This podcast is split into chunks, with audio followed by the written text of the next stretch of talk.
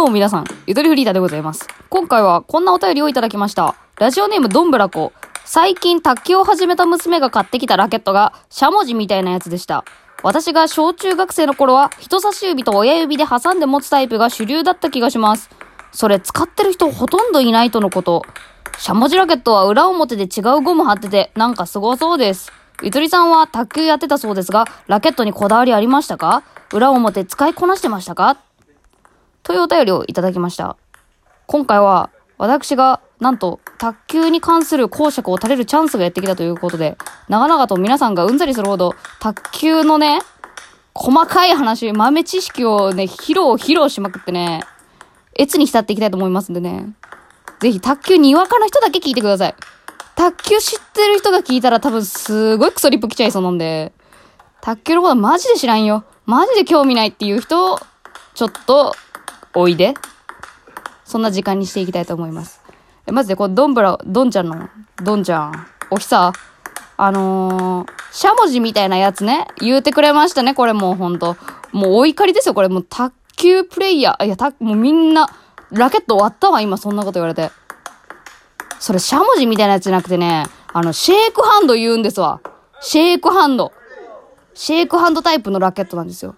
それでその親指と人差し指で持つやつのタイプ、それね、ペンホルダータイプ言うんですわ。ペンホルダー。これそれぞれね、由来をね、説明しようともうさらにマウント取れちゃうんだけどね。まあ、シェイクハンドっていうのはね、やっぱね、名前の通り、握手ですよね。握手する時の手の形のように、ラケットを握ると、いうことですよ。ラケットの魂と自分の手とこう、つなぐというね、とても深い名前がついてるシェイクハンドタイプ。で、ペンホルダーっていうのもまんまですよ、マジで。ボールペンとかペン持つ時の手みたいにラケットを持って、ブランブランってさせる。ブランブランのこう手首を軽くね、持つみたいなね、感じで、あれはペンホルダーって言うんですけどね。あのー、シェイクハンドですよ、時代は。えー、私の小6だった、小6までやってたんですけど、14年前ですか ?14 年前はもうすでに主流だったね。9.9割シェイクハンドで0.1割の変わり者がペンホルダー使ったみたいな。変わり者って言うと言い方悪いけど、でもマジで変わり者に見えちゃうんだよね。これがマイノリティの辛いところ。今思えばペンの方がかっけえと思うけど、ペンタイプ使ってる人の方がね。しかも実際にね、ちょっとね、可愛い顔した男の子がペンホルダーやっててね、私ちょっとペンホルダー好きになりそうやったね。うん。だからペンホルダーおすすめしたいわ、逆に今の時代。まあ、シェイ、シェイクハンドでもいいんじゃないですか、やっぱ。一番最初こうね、やっぱね、初心者が使うにはシェイクハンド。そんでもって私もシェイクハンドだった。で、裏表違うゴム貼ってる。それラバーですね、ゴムじゃなくて。ゴムなんてそんなエッチな言葉使って。すいません。エッチじゃないです、全然。ただの材質の話ですからね。ラバーって言うんですわ。そんでもって裏表違うラバー貼ってんのはちょっと上級者やね、娘、それ。娘上級者じゃない？あの、イボイボしてる方がね、ちょっと難しいんだよね。私的には。なんかスピンがかかりやすくなってんのよ。イボイボしてると。私はどっちも、あのー平らなやつ、まったりなやつ使ったけどね。こだわりね、そんなになかったね。やっぱ。小学生の頃だからさ、その、機能面とか全然わかんないのよ。このラバーは、スピンがかかりやすいとか、まっすぐ飛びやすいとか、わかんないのよ。高いしね。え、1枚6000円とかするくない ?1、片側だけでよ。赤側の方だけで6000円、7000円、8000円とか。まあ、こだわり始めたらピンキリだけどさ。私はもうほんとなんか、なんていうの？本当はテニスやりたかったけど、テニスお金かかるから卓球にしなって言われて、年会費500円だけで卓球勉強できるっていうところで入ったからね、激安のラケット使ったよ。もうすでにラバーが、あの、そうそうそう。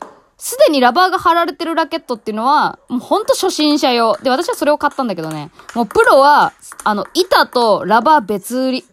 まあ、これはもうどの世界でも多分そうだと思うけどさ、私スポーツの世界そんなに知らないからわかんないんだけど、まあ、あれですわ。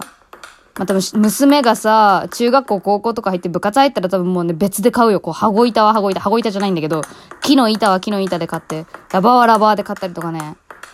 うわー。私さ、お兄ちゃんも卓球部だったんだよね。私は小6の、あの、地元のクラブに入って、中1から吹奏楽部に入ったんだけど、お兄ちゃんは中1から卓球部に入ったのよ。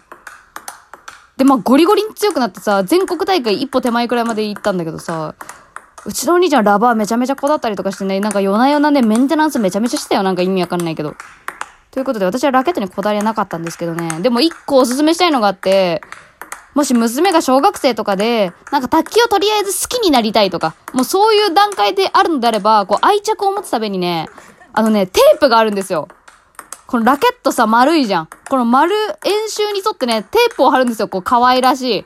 マスキングテープみたいな、マスキングテープではないんですけど、みたいなテープがあって、あれただのね、装飾ね。ただの装飾なんだけど、あれ貼るだけで、めちゃめちゃ卓球好きになるから。マジでおすすめ。え、で、私が実際に使ってたね、商品をおすすめするわ。もう商品紹介のラジオになっちゃうけど、あのね、ニタクっていうブランドのね、あの、水色と青のね、あの、ツートーンのやつやないけど、あれめっちゃ可愛かった、私あれ、小6の時につけて。うわ、これ貼ってよかったってすごいなった。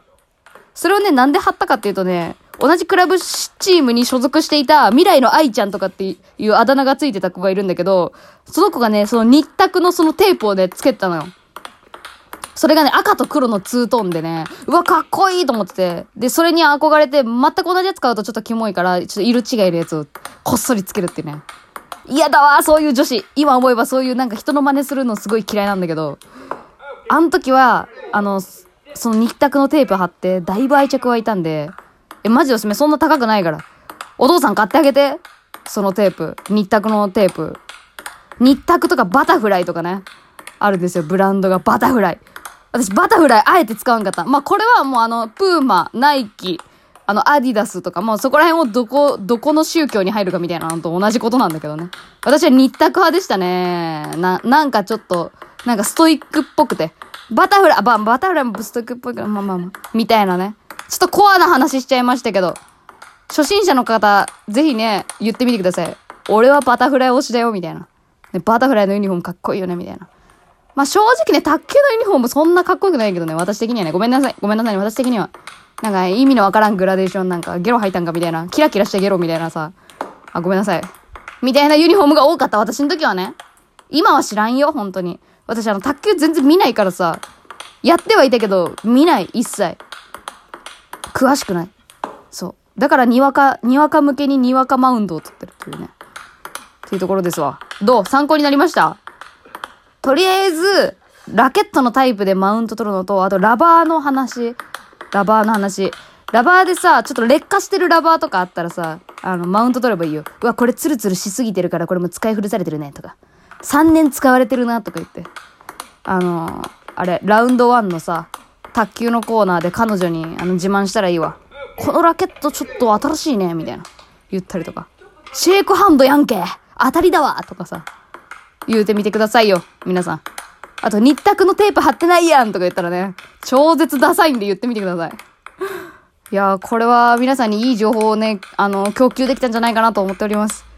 では、ぜひね、いつかね、卓球台の前で、ちょっと偶然私と言い合わせた人は一戦交えましょう。マジで勝つよブランク歴めちゃめちゃ長いけど、未だにやっぱ卓球をやりたいからね、大好き。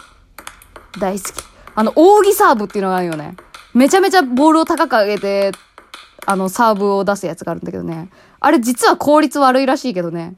あのサーブ繰り出すよほんと。遭遇したら。では、どこかの卓球台でお会いしましょう。さよなら。